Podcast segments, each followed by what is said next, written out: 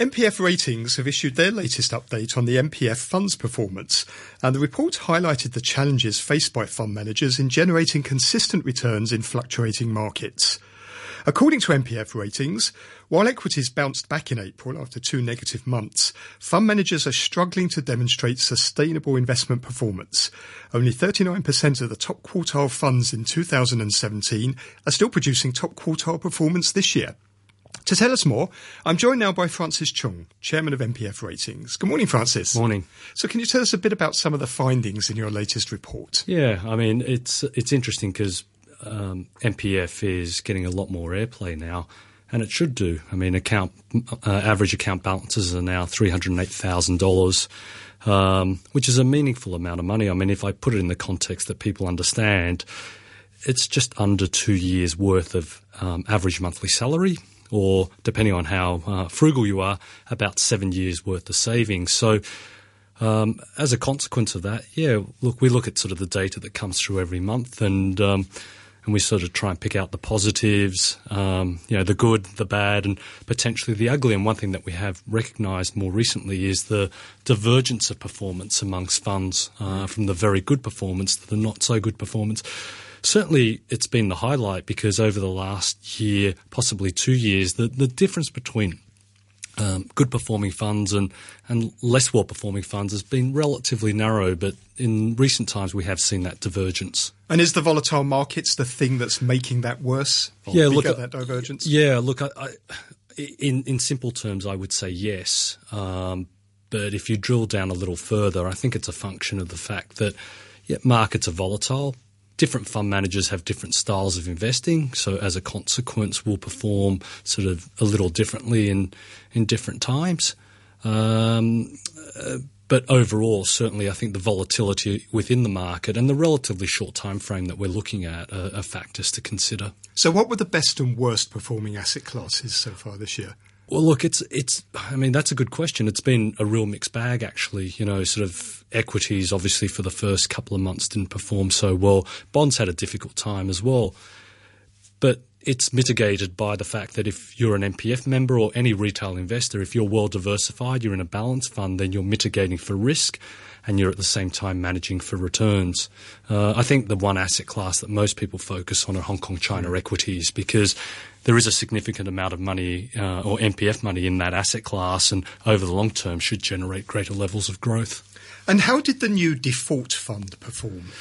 Look, the default funds perform no differently, I guess, to balanced funds in general. And I think that's one of the positives of the default funds, you know, aside the fact that they're cost competitive, so they've got a bit of a fee advantage, the fact that they have a good blend of assets, so they're mixed across a diversified range of funds, means they did quite well relative to other funds.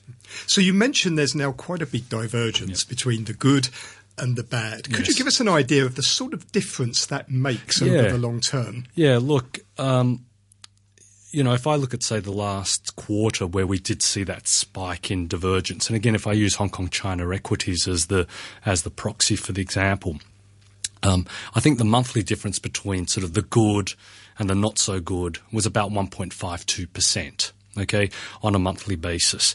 Now, over 10 years... on $100,000 invested, that difference ends up being about $500,000. Now, that's the equivalent of 3 years' worth of average salaries. And again, just depending on how frugal you are with savings, that's a decade's worth of savings. That's a huge amount, isn't it? It is. So I wouldn't expect that there's going to be a 1.5% divergence in performance every month of every year and the same funds being sort of the good and the same funds not so good. So if I look at, say, the last 10 years for Hong Kong-China equities, the annualised divergence is just under 2%. I think it's 1.9%. So over $100,000, I think that's, $100,000 invested. The difference in absolute dollars is around $200,000. But again, in language I think people understand, which is in terms of their average salary and savings, that's about 1.3 years worth of average salary and, again, about 4 years worth of savings. So given that it does make such a difference between the fund selection, selecting the good fund as opposed to selecting the bad fund, how would you go about making sure that you do select the right fund? Yeah, look, and that's a really good question. I mean, one of the things that I guess something I've always sort of been a big believer in, and I kind of urge sort of everyone that I speak to on this, is that, look, there's no better way to manage any sort of money than to be diversified.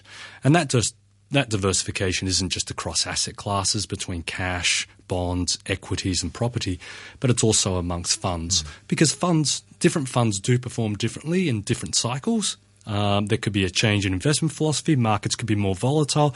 Could be a number of different factors. But if you actually blend different funds together, you get the diversification benefit as you would in asset classes. And I think that sort of helps smooth over returns. And then the key thing then is to be a truly long-term investor and let time be your investment friend. So that can help you get over maybe the problem that you sometimes find that you pick a fund because it's done well, only to find the next quarter it doesn't do so well. Yeah, and that's probably not a great way to invest. During your introduction, you did make that point that we found that out of all the funds that were in the top quartile last year for 2018, as you pointed out, only 39% of them at the moment remain in the top quartile for 2018. Now, some people don't have a choice, do they? Because their employer chooses the fund for them. So what do you do then? Yeah, look, that's a good question, and it's a bit of a misunderstanding, I think, in the marketplace. The employers choose the scheme that the employees are in, but the employees can choose which fund within the scheme that they want to invest in. And if they don't, there's now the default investment scheme. And I think I'd sort of point out, look, if you're not sure of which fund you're in or you don't know the characteristics of the MPF scheme, I should say, you can go onto our website at www.mpfratings.com.hk, click on the form guide button, and all the form guides in simple language are there to help people understand sort of the qualities of the various MPF schemes. That was Francis Chung, Chairman of MPF Ratings.